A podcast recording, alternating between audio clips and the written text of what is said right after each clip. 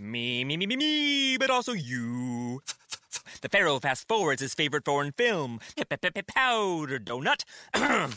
okay, what's my line? Uh, the only line I see here on the script is get options based on your budget with the name your price tool from Progressive. Oh man, that's a tongue twister, huh? I'm sorry, I'm gonna need a few more minutes. bulbous Walrus, the Bulbous Walrus. The name your price tool, only from Progressive. The owl ran afoul of the comatose coxswain. Progressive Casualty Insurance Company and affiliates. Price and coverage match limited by state law.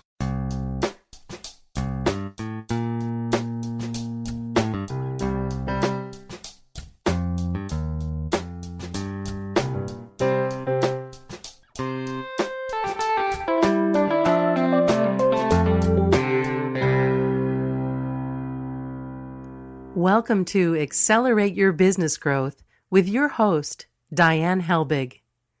Diane is a leading small business development and leadership coach, author, and speaker who is passionate about sharing valuable ideas, tips, and techniques with business professionals worldwide. Diane brings you the world's experts and gurus in all things business, whether it's sales, structure, social media, planning, or plateauing, guests bring their expertise and energy to each episode.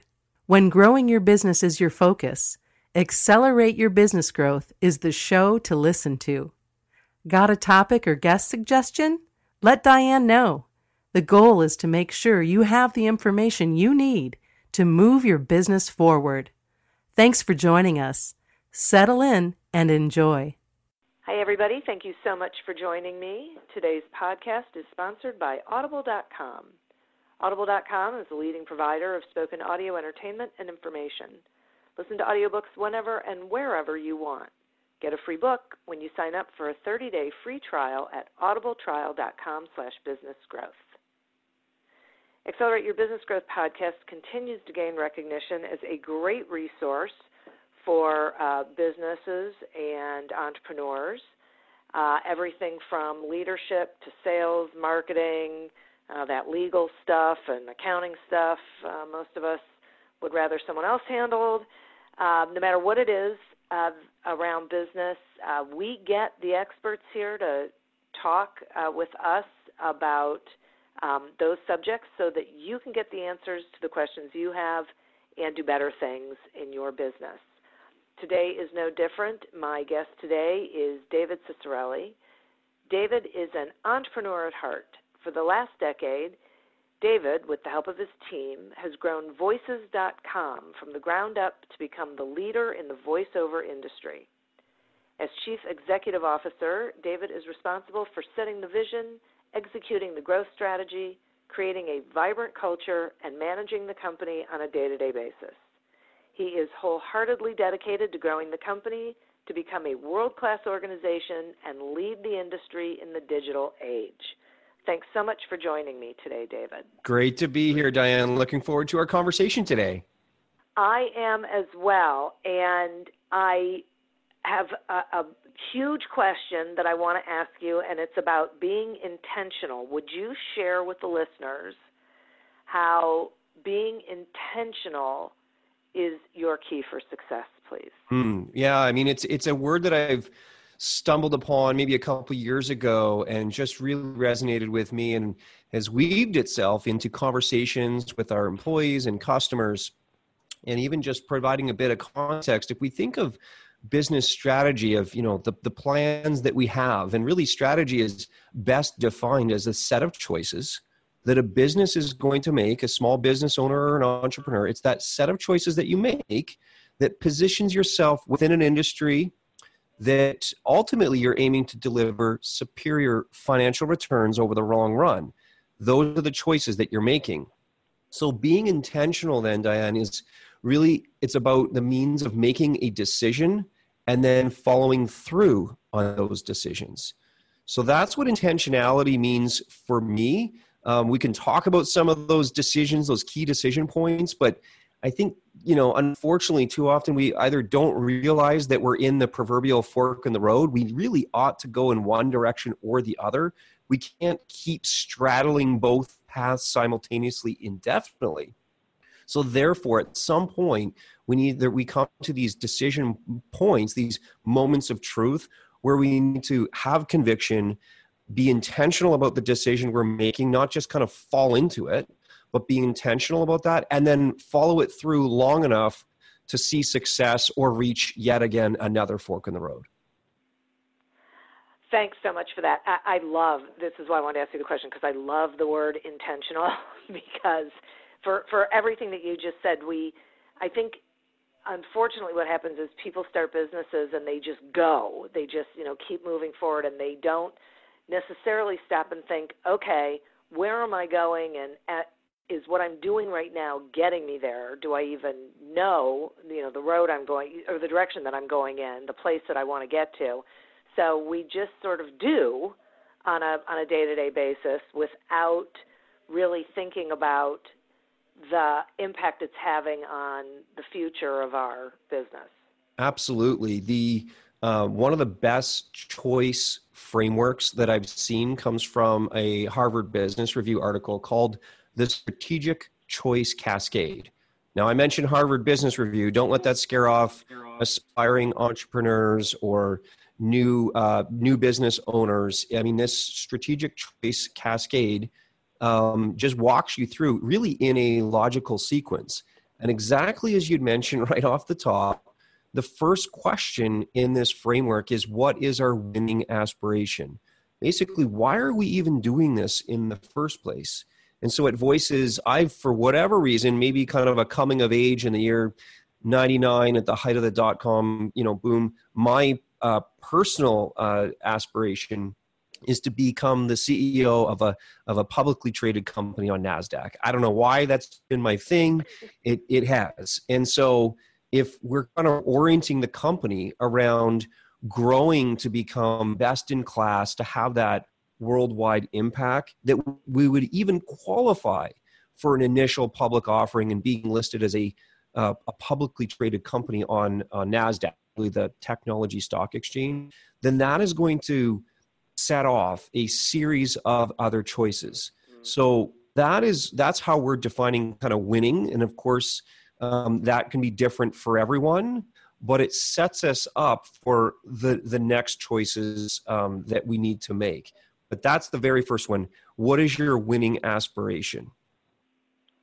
Oh, that is great. Thank you. It's so because then everything you do points to that, right? You ask yourself the question, is this moving us in that direction?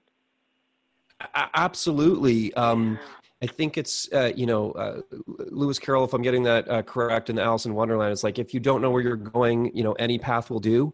Um, and, and so if you, if you have that almost endpoint, I mean, you know, um, the late Stephen Covey talks about starting with the end in mind. Right. Really on this same theme of knowing in, in over the long run where where do you want to end up and the more you can articulate that even if, if it's you know as i say it's an i just have this visualization of you know ringing the bell on the stock exchange um, kind of o- opening up to the to the public markets it's just a moment in time but i think it encapsulates what that looks like um, and having kind of the team of of voices employees uh, you know all together there in, in that moment of celebration. So if you can, maybe another way to think about what is your winning aspiration, what is it that you would ultimately celebrate? Might be another way to, to frame that up. So if you've got this first decision and you're intentional about driving your your small business and your in your your entrepreneurial venture in, in that direction, then you need to ask yourself, okay, if that's how we're going to win, well then, you know, where are we going to play? What are the boundaries? that uh, we're going to play within. You know, the, the, the lay of the land, the field, and that could be within a, a particular market. It could be uh, a, to a particular geographic market. It could be in a particular industry. Um, that means that you're, you know, for every decision you're choosing to do, it also means you're you're as a byproduct deciding not to play in a bunch of other areas, and that in of itself creates a lot of focus as well too. I'm sure you know, Diane, you've been speaking with so many um, business owners that a lot of them struggle with saying no to other um, seeming opportunities. Is that is that fair assessment? Absolutely. And so this saying I'm going to play in this area and then not play in other areas. And so to kind of bring this home in, in our company, um, we say that where we're going to play is being an online marketplace. That is what we do. We help businesses find and hire professional voice actors. And by saying we're an online marketplace, that means we serve as the trusted intermediary. Think of it as like a gig economy type um, platform where you would hire a voice actor. What that means that if that's where we're going to play, what we're not going to do is um, sell recording studio equipment or conduct workshops and training to uh, raise up the next generation. It's just it's not it's it's adjacent but not our core business and and not definitively where we want to play. And so these type of decisions that we make um, that's actually a pretty big one. And then um, that kind of leads into if you know where you're going to play, kind of the the you know the, the lay of the land, so to speak. Then next up is well, how are we actually uh, going to deliver on this? How are we going to win in this game? And then, so this really speaks to, you know, what differentiates you from a, um, from somebody else in your in your same space, the competitive landscape. Um, the how will we win could be on really what is your value proposition? What are you doing differently? And I'm saying not necessarily better. I'm just the important point is that you're doing it differently than those around you. Um, and that's why somebody might choose you. It could be quality, it could be speed, it could be cost or price. Um, it could be that you know you deliver such a high level of service that is um, abnormal to, you, to your industry. You really want to find something, an attribute that is going to be different enough that actually makes it stand out in the crowd, and that becomes the reason why people choose you which ultimately is the reason why you're going to win in the space that you've carved out. I, yeah, it's so it's it really interesting for me because so many people struggle with um, saying no, making decisions, really clear decisions about the things that they're going to focus and concentrate on, and and or being all things to all people. And so, with this being intentional, it sort of liberates you from that. It makes it easy to say no because really, you know, it's you're not hurting anybody. You're just saying that just doesn't fit with the direction that I'm going in. You know, thank you so much for the question, and it doesn't fit with the direction that I'm taking my business right now. So I have to pass. It just makes it an easy conversation to have. Absolutely, not only an easy conversation with others, but let's be honest that's it's it's an easy conversation with yourself as well too yeah. when you're stewing over an opportunity or an invitation to um, meet with a prospective customer if they don't fit you know the the ideal client profile which maybe we can talk on in, a bit but if they don't fit that you know as we as we're just calling it the, the direction that winning aspiration then you're ultimately going to be better off um, in saying no. And so in this how are we going to win question um, just to kind of uh, really simplify this approach and you know i guess alleviate maybe some of the concern over well how, how would i win you know there's so many attributes that I, I might be able to win on fundamentally i've heard this said you know a few times that it kind of comes down to you need to be either the fastest the cheapest or the easiest to do business with and hmm. often you can you know the, the, rule of thumb is you can pick two out of those three but you can't right. possibly be all three and so that was that kind of trying to be all things to all people. You, you can really only be you know fast and easy but if you're fast and easy you're probably paying for it because it's the vip line you're offering that or some concierge service. That's the easy. Somebody else is doing the work for you but it's going to cost more. So you can't concurrently compete on um, you know the the simplicity and ease as well as um, how cheap and cost effective it is those are incongruent and so right. picking fast or cheap as a lead and then maybe there's a secondary um, that might provide some direction to those people who are thinking you know even as a starting point how can i be intentional um, picking those will actually have its own series of of um, you know, just it, it starts to set up that decision making framework as, as we're referring to it. And um, so to kind of just close this uh, this thought off, if let's just say you were to um, again pick we're going to be the fastest service that's out there. Um, it could be a you know in-home service delivery. It could be you know preparing tax returns. It could be you know you know the fastest to get back if there's a legal question, whatever that looks like for your own business. Then you may need to develop two things some extra capabilities. So you need to ask yourself in this strategic choice cascade what capabilities must we have in order to deliver the fastest service possible? And then what systems of management might we need in order to deliver the fastest service possible? So it's not just enough to say we're going to be fast or we're going to be easy to work with. Often, this is a capability, either needs to be an entire team or group of people within your company that needs to kind of stand rise up and, and, and stand up and lead that charge. And even if you have the people to actually render the fastest service it might need some investment in hardware or software. Maybe it's a new piece of equipment or machinery or it could be a new system for automating some process a software system for organizing and automating a process. So there, there you can see how these fit together but um, I would encourage people to, uh, to, to Google this strategic choice cascade, and there's probably some uh, PDF images on Google Images or something along those lines that you can see um, how these flow and interact with one another. Yeah, it definitely sounds like something that's worth looking at. Now, you said something a minute ago about ideal customers, and I do want to talk about that um, because I do think this is something that entrepreneurs struggle with finding access to them. I mean, I think they have trouble defining them. Um, so, how uh, staying on this thing about being intentional? How does being intentional with your business bring you closer to your ideal clients?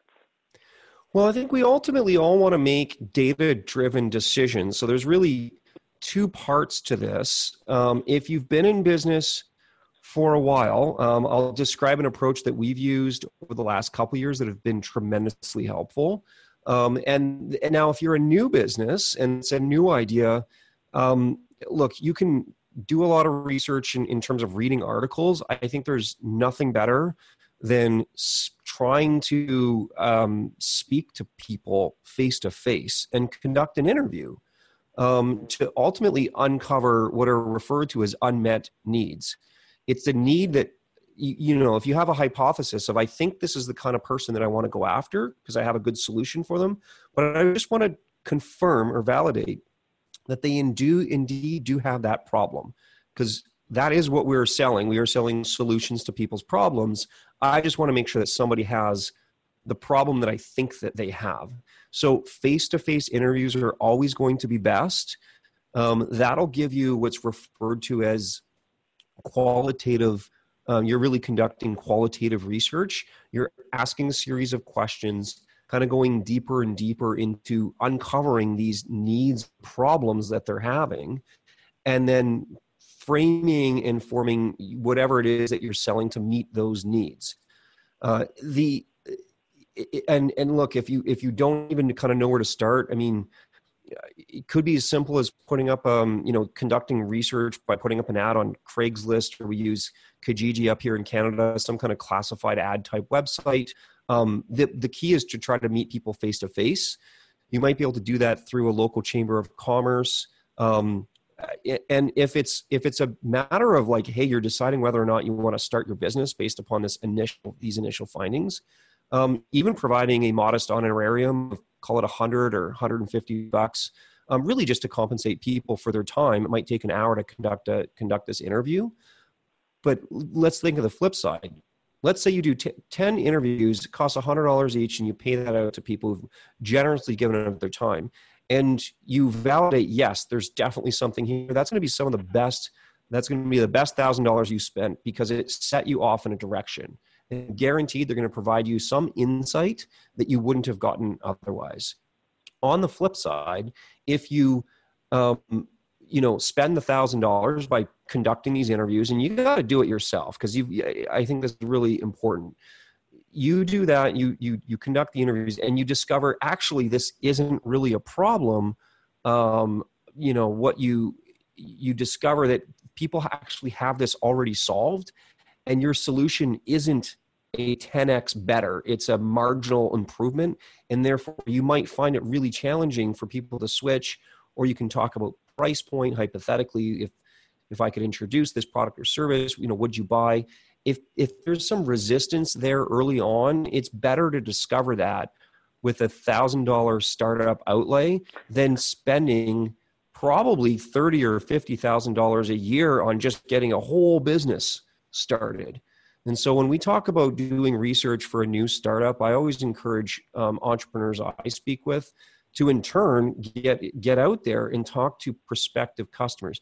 Could be going to a trade show, paying for the five hundred or you know five hundred dollars um, to get an entry pass, and just walking across the, sh- the the trade show floor and more or less conducting interviews. Maybe you have three questions off the top of your head that you want to ask over and over just to, to, to glean some insight. So there's lots of ways where these people are already congregating. If you can't bring them to you through some type of incentive program or you know an, an, an ad that ultimately you're meeting face to face then go out and meet them where they already are especially if you're in a bigger city um, there's trade shows that are happening all the time so that that would be my um, my my thoughts and ideas around picking your ideal target market and getting the language that resonates with them for a startup.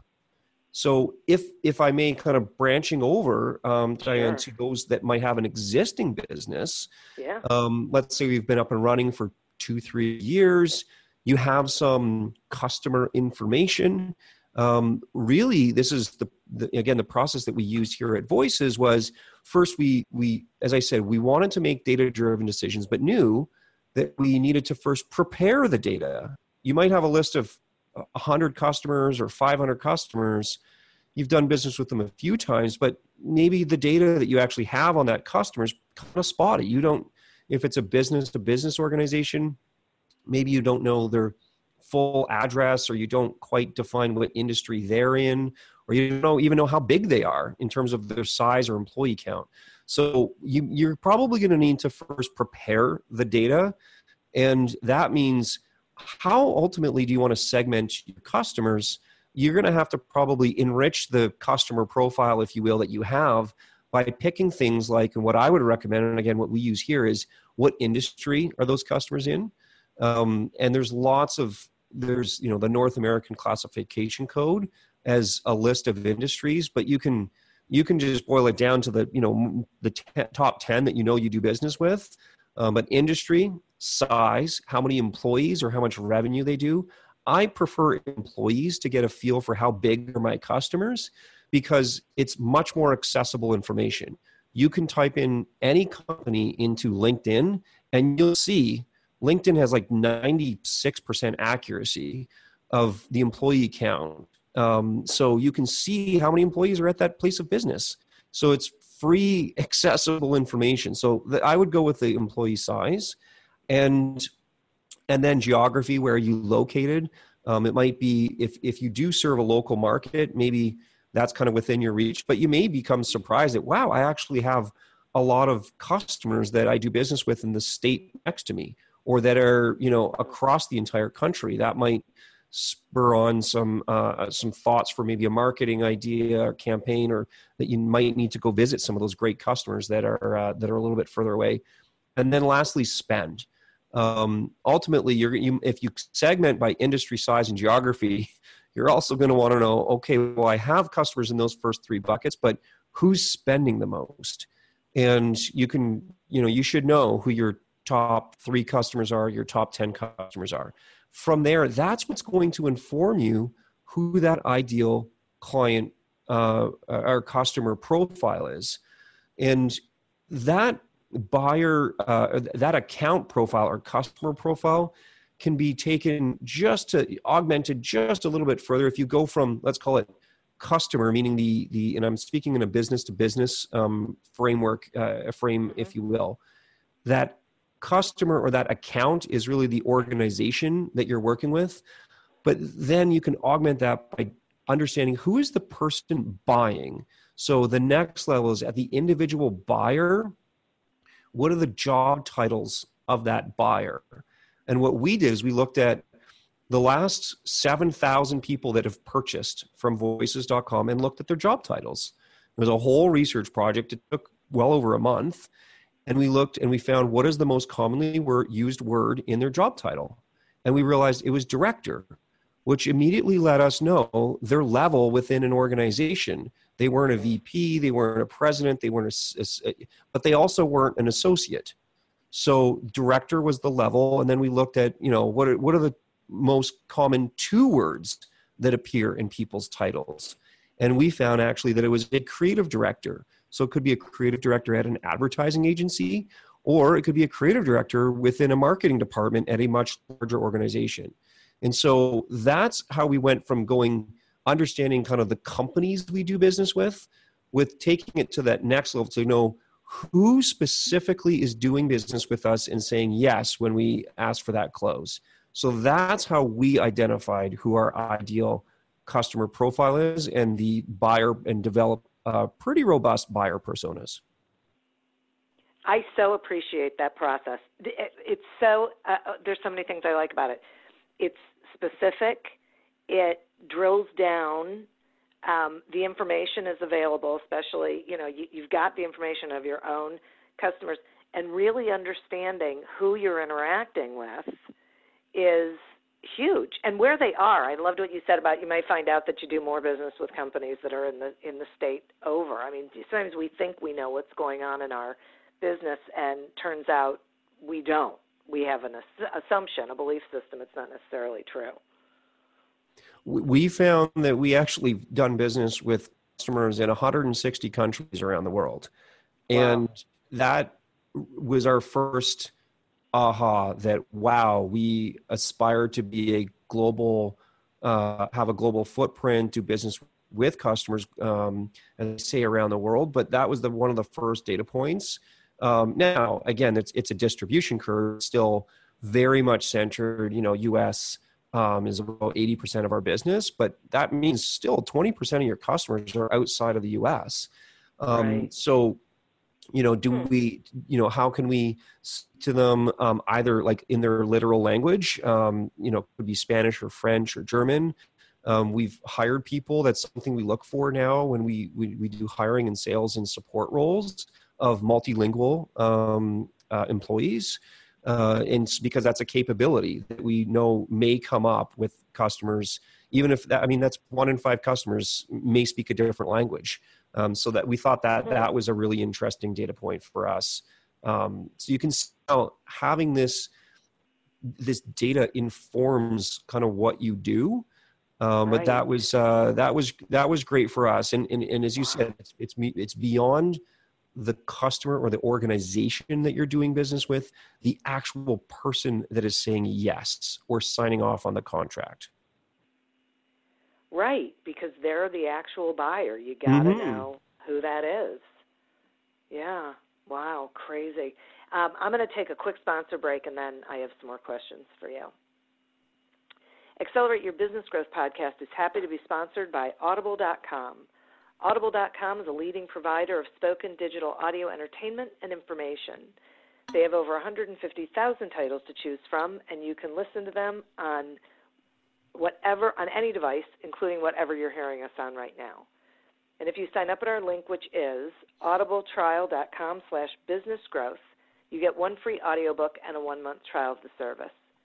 Some examples of books you can listen to on audible.com are Two Brain Business 2.0 by Chris Cooper, and Strategy Man versus the Anti Strategy Squad by Rich Horwath.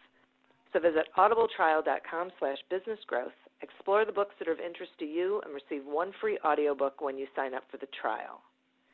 Today we're speaking with Dave Ciccarelli, Ciccarelli I'm sorry, about how being intentional is the key to business success. Okay, so,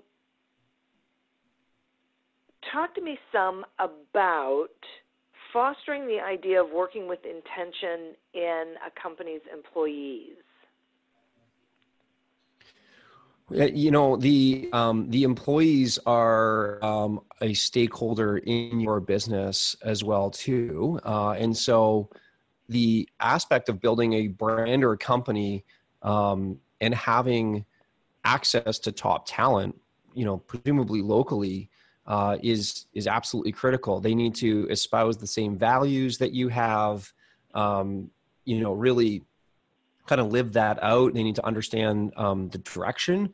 And so the way that we've actually been able to, as you say, kind of foster this idea of intentionality with the employees, it, it starts um, at the outset with how we position ourselves um, on kind of our careers page in those job postings and then throughout that entire recruiting process and so one of the first things uh, you know it's it's we have a one of the first things we do is actually having a interview scorecard that uh, eliminates uh, as much as possible bias or preferential treatment um, and really just gets everyone literally on the same page in terms of evaluating a candidate.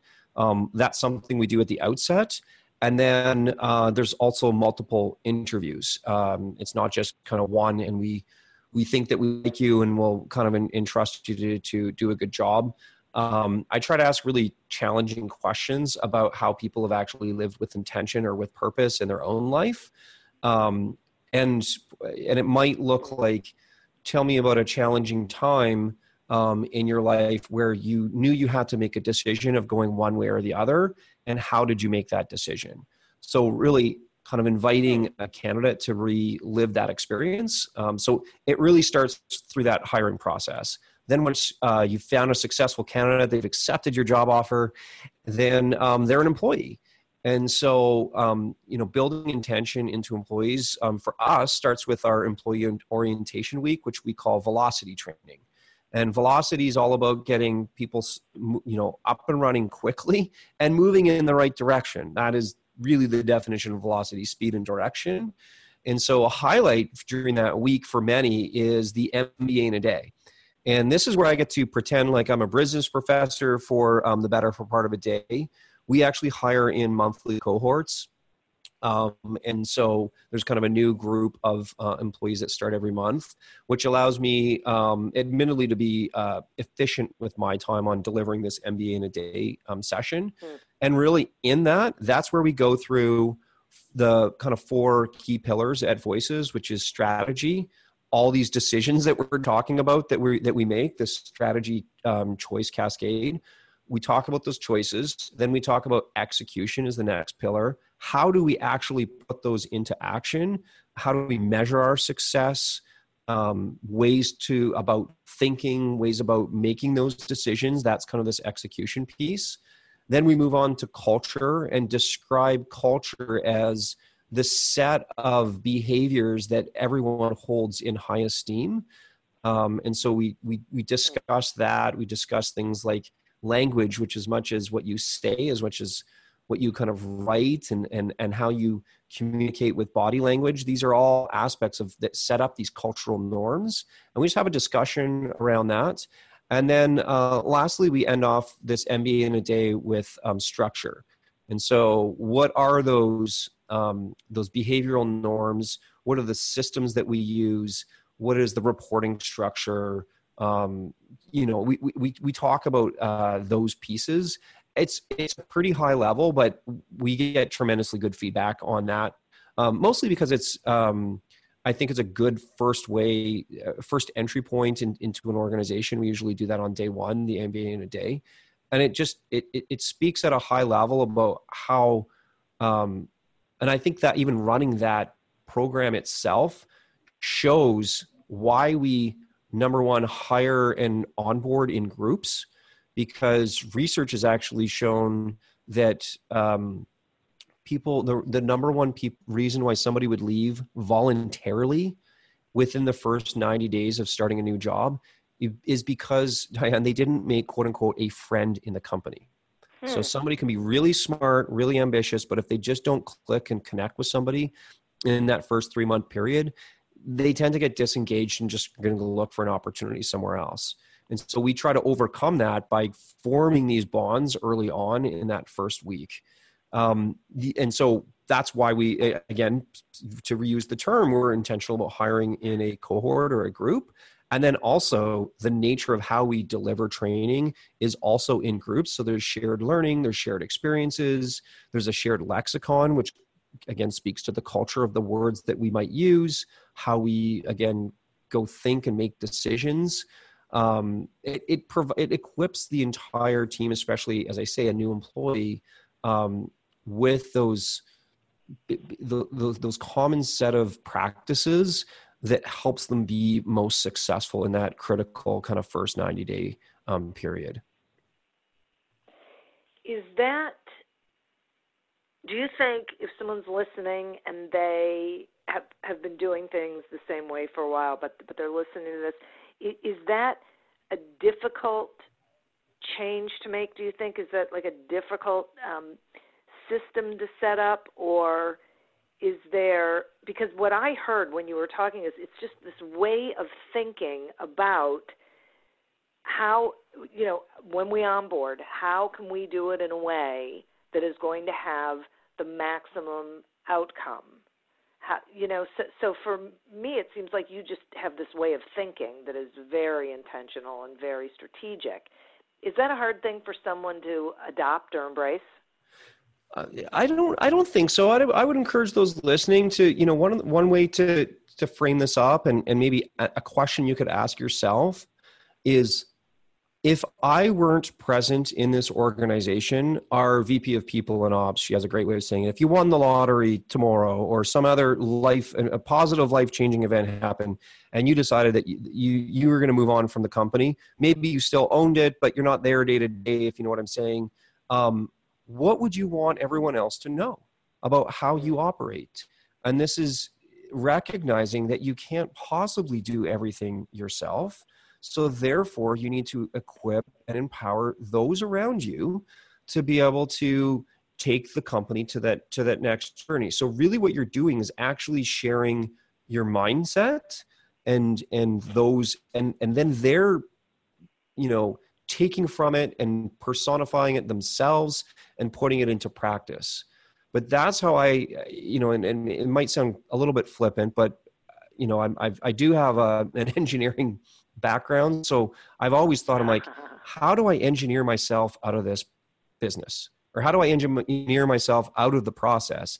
I do not want to be the bottleneck. I do not want to be the person that that that slows things down. That and so if I can impart how I might make a decision or how I might frame up an opportunity and share that and communicate that right from day one, then there's this kind of imprinting that happens to people like, oh, okay, well, that's actually how we, the language you use, it's how we, you know, evaluate an opportunity, it's how we say yes and how we say no. Um, I think that's that's ultimately why it it creates a stronger organization at all levels. And and speaking of which, our CFO went through that. Our VP of Sales went through that. Um, I, I, mean, everybody does, right? From uh, a new customer support associate, everybody goes through uh, that initial um, velocity training, and particularly the MBA in a day, so that we have a shared experience and a shared lexicon about evaluating opportunities and overcoming challenges. Thank you for that. And I have to say, one, one of my favorite things that you just said was, I don't want to be the person who's the bottleneck.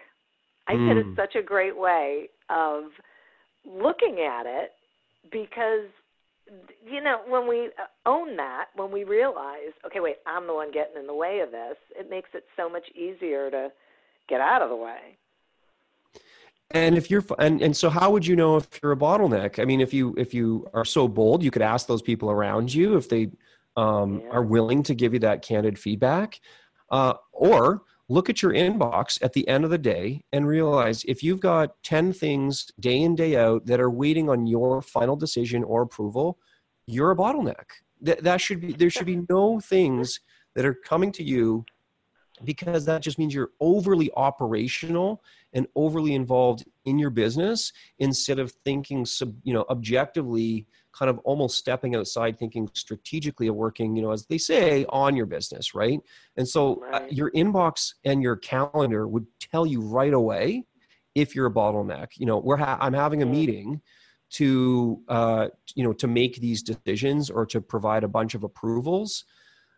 You know there's a time and a place for that that you know maybe if that's a once a week decision making meeting on on key things where there's an agenda of things that are that, that definitely need to be decided upon. But if it's every day your e- inbox and your email or people are calling you constantly to ask for your you know your blessing or your approval on something that means you didn't empower them enough. You you need to have some guardrails to say you can make a decision up to a certain point or you can make a decision on this area but then check in with me at the next milestone. So that would be you know indication that the inbox and the calendar as evidence if you are um, if you are that bottleneck. And then and then i think it's a matter of honestly Diane having the the the willingness and the honesty to say i am so now how do i engineer myself out of this?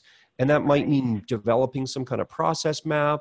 It might be as i say um, empowering the giving of greater decision making rights to your number two or your number three person the the the you know who is more in an operational capacity in your organization. And you know you can do it on a trial basis and say look both of us are learning here. Why don't we try this for three months? And i'm going to entrust you with this because i do trust you and now i'm going to show you that I trust you by giving you greater decision making rights. And we'll check in in three months and see how it's working for both of us. Um, and then actually just stepping stepping out of the way. And so, I mean, I think it's something that every entrepreneur struggles with. But if there's a, if you can systematize it, which I've certainly tried to do um, for everybody in the organization, I think that is a great, great place to, to end up. Maybe the first step is is looking at your inbox and realize, wow, I'm approving a lot of purchase orders. I don't know if I necessarily need to approve every purchase order, or I'm approving every quote that goes out to a customer for for business. Maybe I only need to get involved in quotes that are over five thousand dollars or ten thousand um, dollars. Set some kind of parameters that will help you move out of the day-to-day operational and probably if i could guess do more of the things you really want to do not be approving emails at 10 or 11 p.m at night Right. Exactly. Yeah, that that that's really great advice. I I, I like that a lot, and I um, I like this idea of offering to to make changes on a trial basis, so that it it doesn't seem as frightening to everybody, including the business owner. You just absolutely you do, right. You can do a pilot program, whatever it is, and we'll monitor it, and we'll just tweak it, or you know whatever it is, so that it's not like we're going to make wholesale change and it has to work. Let's just try one thing. Yeah, and it's I exactly it's and and kind of defining, you know, what what what is it exactly that we're testing? And then, you know, how will we know if this is a go going forward or how are we going to say, "Oh, that's it, it didn't work as anticipated?" Um, I think that's uh, that's helpful. The more you can have those upfront conversations, um, once you've come to that realization that um, as we've been kind of honing in on that as a business owner you know you might be that proverbial bottleneck that just needs that needs to be addressed. Um, you're right. It's often the business owner that is and i can speak as, as as an entrepreneur myself that's most concerned with letting go um, and so, how might you overcome that? Maybe that is a weekly check in rather than just like three months and let go. Maybe it's a weekly check in at first, but you got to stay out of it during that week and then, um, right, you know, and, and, and then re enter. But, um, you know, it's, it's a good time to, and look at your team probably desperately wants the opportunity for the next big challenge. And so, here's a way that you can do it where both of you are feeling good about it and you're, you're, you're evolving the organization together and you're doing it at a pace that everyone feels comfortable with. One of the things that I like to say to people who have a, a tendency to hang on to things or, or micromanage is um, you hired these people for a reason. That, uh, you know, supposedly there there was something about them that you liked. You thought they had a skill level. You thought they had an attitude that was great. Whatever it was, you hired them for a reason. So why aren't you letting them do their job? And and what is the answer often? Oh, it, it's well, yeah. I mean, they usually don't have an answer because what are they going to say? They're not living up to it. Okay, well then you have to let them go. I mean, you, eh, this is sort of. I, I had a woman actually ask me once, so what do you think about micromanagers? I'm like, okay, from the from the viewpoint of the micromanager or the viewpoint of the people who are being micromanaged because right. I can give it to you both ways, right? It's not good. It's just not. And then later, I someone said to me, well, you know, she's a micromanager, the one who asked you the question. So I, I don't know if she thought she was going to get justification for it, but you know, they people don't have an answer for it. It's part of the reason I asked the question is to get them to stop and think, okay, wait a minute, what am I doing? I'm doing their job. Okay, I don't know why you need them. And if you're doing their job, then I agree that's that's a non-starter. If you're providing input and insight to help them see how you would do it if you were to actually do their job um, as an option or an alternative or to provide some feedback. Mm-hmm. I, I know it's a fine line, but it's it's the difference between kind of doing it and then advising on yeah. what alternatives could be possible Right. I think there's that that's helpful, especially as you say, both sides need to build up trust and and frankly confidence. The uh, uh right. you know a, a, a, rising star in your organization, that employee that's taking on these new responsibilities. Actually, I found um, at, you know at Voices that people's confidence really builds in those first couple times of just affirming them to say that was you guys made a great decision on this one uh, you know in our world you use data you validated it you know you started off with a hypothesis you use data to validate that and you made a decision. So i, I tend to kind of tease out or draw out those um, steps in the process that mm-hmm. were ex- i mean look at if i were to do it i would have followed the exact same thing. And right. you got to the same conclusion all on your own. So you got this one the next go around. Yep Yep, exactly. Right. It, it, there's there's a mentoring and a, and an educating that goes on that's very different from yes. micromanaging. Those yes. are two very different things. Yeah. Yeah, exactly. So, um,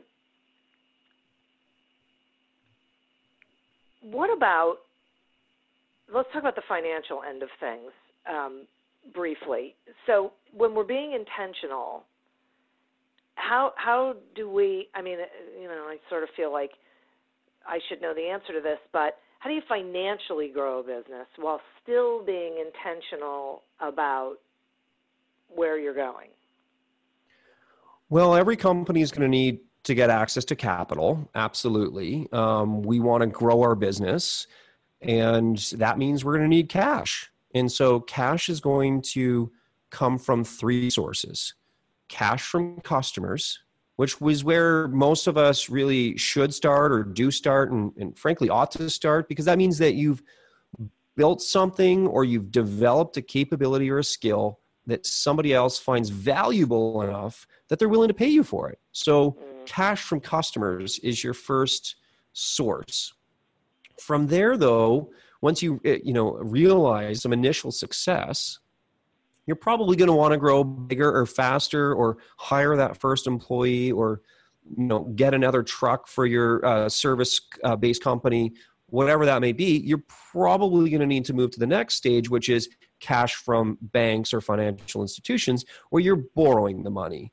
And so usually that's either you know to buy some kind of asset or for working capital but you know this is now cash in the form of debt that ultimately you need to pay back and so um, that will get you quite a long ways. And those first two are the best places to start, absolutely.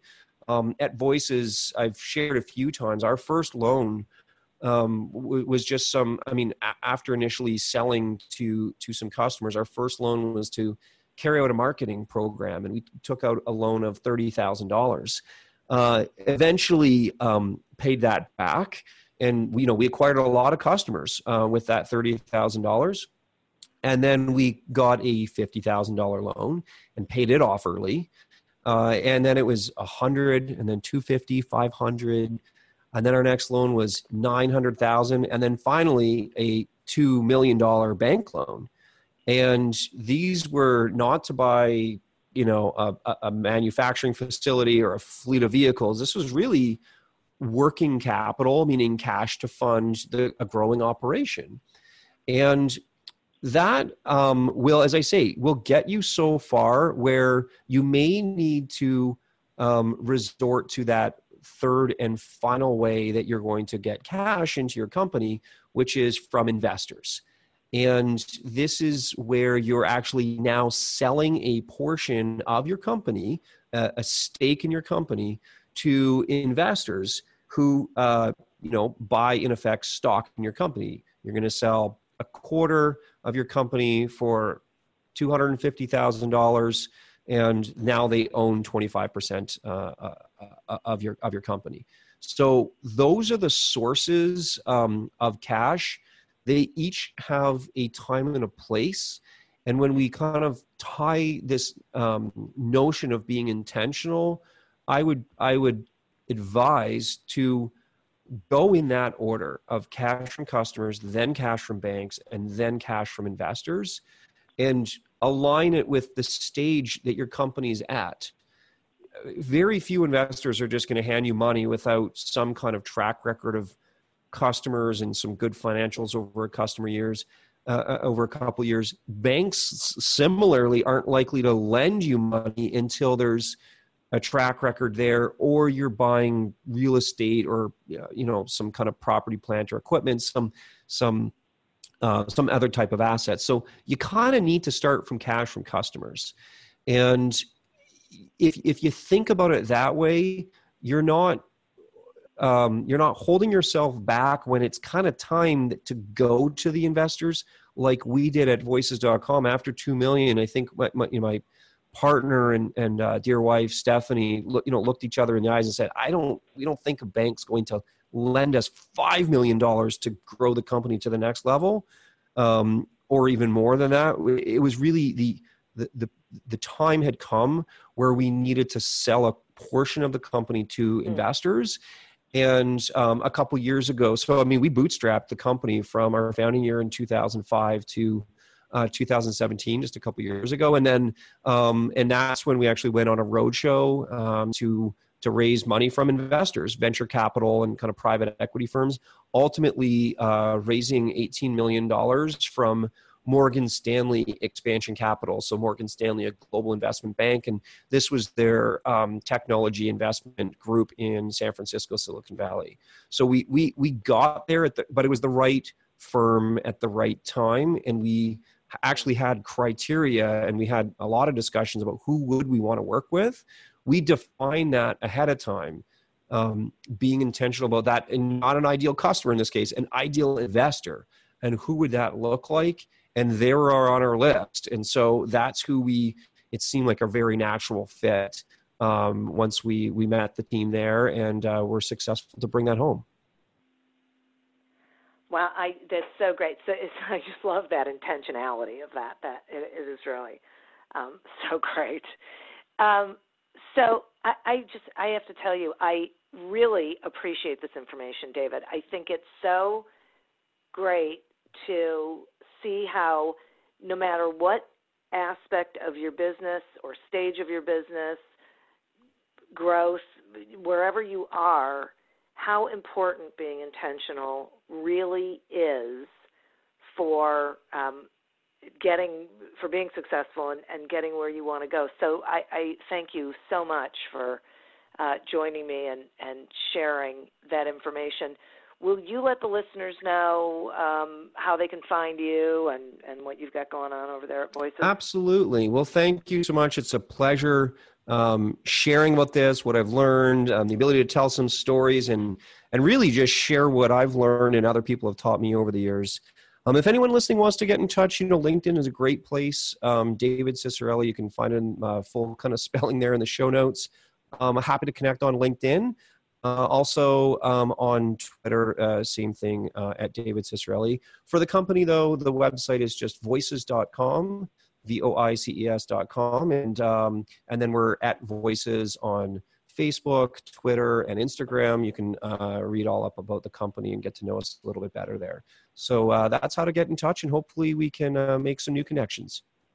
Terrific. Thank you so much. And listeners, boy, I really hope that you were um, really paying attention to this episode. There's a lot of great information in here um, about not just the importance of being intentional, but how to be intentional as you're going through your business growth. Uh, and I would like to thank our sponsor, Audible.com. To get a free trial of Audible.com as well as a free audiobook, go to audibletrial.com slash businessgrowth to sign up. Please continue to prosper and be curious. And until we meet again on another episode of Accelerate Your Business Growth, goodbye and good day. Me, me, me, me, me, but also you. The Pharaoh fast forwards his favorite foreign film, Powder Donut. okay, what's my line? Uh, the only line I see here on the script is get options based on your budget with the name your price tool from Progressive. Oh man, that's a tongue twister, huh? I'm sorry, I'm gonna need a few more minutes. bulbous Walrus, the Bulbous Walrus. The Name Your Price tool, only from Progressive. The owl ran afoul of the comatose coxswain. Progressive Casualty Insurance Company and affiliates. Price and coverage match limited by state law. Hey friends, this is Jim Knight, former 21 year Hard Rock executive turned best selling author and top 10 keynote speaker. And I'm Brant Menswar, former frontman of Hollywood's most dangerous band, turned top 10 motivational speaker and best selling author. We host the how to podcast Thoughts That Rock, where we talk to rock stars, athletes, CEOs, astronauts, and even next door neighbors who share their expertise and opinions. Together, we tackle the most interesting and challenging topics of today. Whether you want to learn how to become more confident, how to deal with anxiety at work, or how to write a hit song, or use Brazilian Jiu Jitsu in life, we've got hundreds of episodes to help amp up your life and move you forward. Subscribe to Thoughts That Rock wherever you listen to podcasts and check out evergreenpodcast.com for more information.